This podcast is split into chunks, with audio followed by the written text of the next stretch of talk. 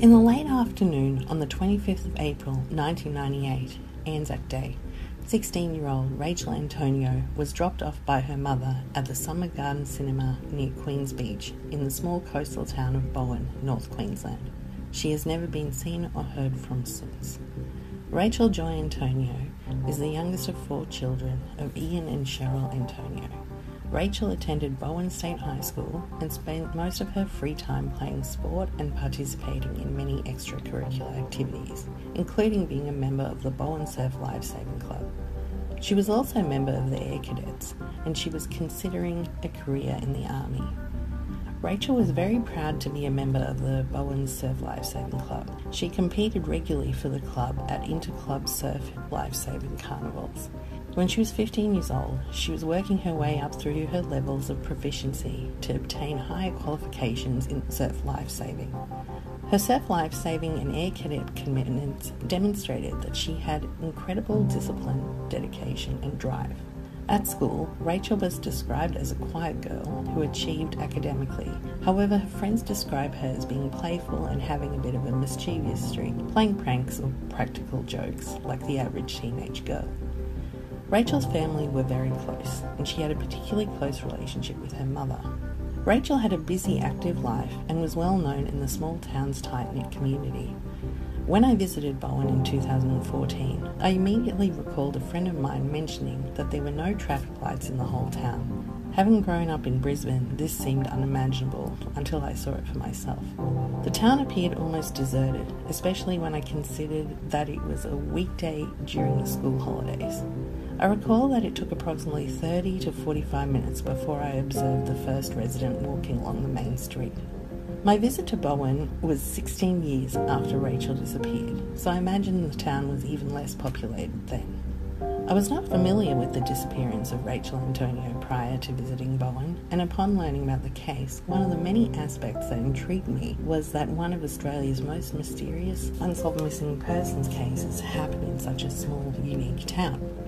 There are several possibilities that must be considered in any missing persons case. These include whether they chose to disappear and are discreetly living somewhere else, actively hidden by others, or whether they went on an innocent adventure on their own and subsequently died a natural death, or that they met with an unfortunate accident caused by another and has remained unreported, or, of course, suicide. When considering these possibilities, it is unlikely that Rachel would have chosen to disappear and remained undetected for more than two decades. As her body has never been found, it is also unlikely that she died from an accidental death due to misadventure or suicide. Police were convinced from the outset that Rachel had met with foul play and that there has only ever been one suspect. However, the possible involvement of another person of interest has led to many theories of what happened to Rachel. The only suspect in the disappearance and suspected murder of Rachel Antonio is the former captain of the Bowen Surf Lifesaving Club, Robert Hytch.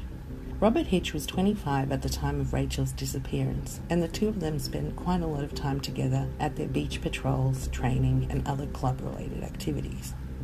There's been a lot of speculation and rumours about the relationship between Rachel and Robert from fellow members of the Bowen Surf Lifesaving Club, their respective families, friends, and members of the community, which led police to promptly consider Hytch as a strong suspect in Rachel's disappearance. The discovery of diaries written by Rachel up to and including just prior to her disappearance have provided an intimate insight into her alleged relationship with Robert Hytch. However, complications arose as the diaries were not admissible as evidence. Robert Hytch denies having a sexual or otherwise intimate relationship with Rachel, which he maintains to this day, to the extent that he claims he has never been alone with her.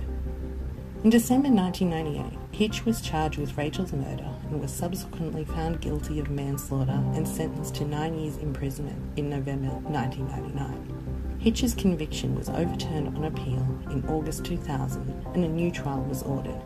Hytch's retrial in June 2001 resulted in Hytch's acquittal for Rachel's murder.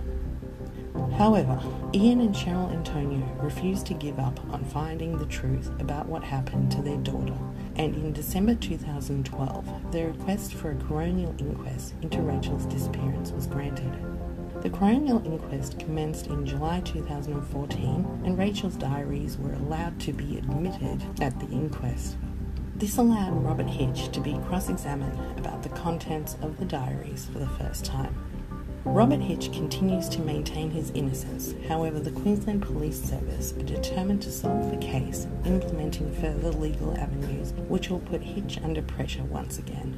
Hytch may be prepared to take his secret to the grave, but he can't guarantee that someone else will. That someone, a significant person of interest in the case since day one, may someday reveal the truth. That day may be soon.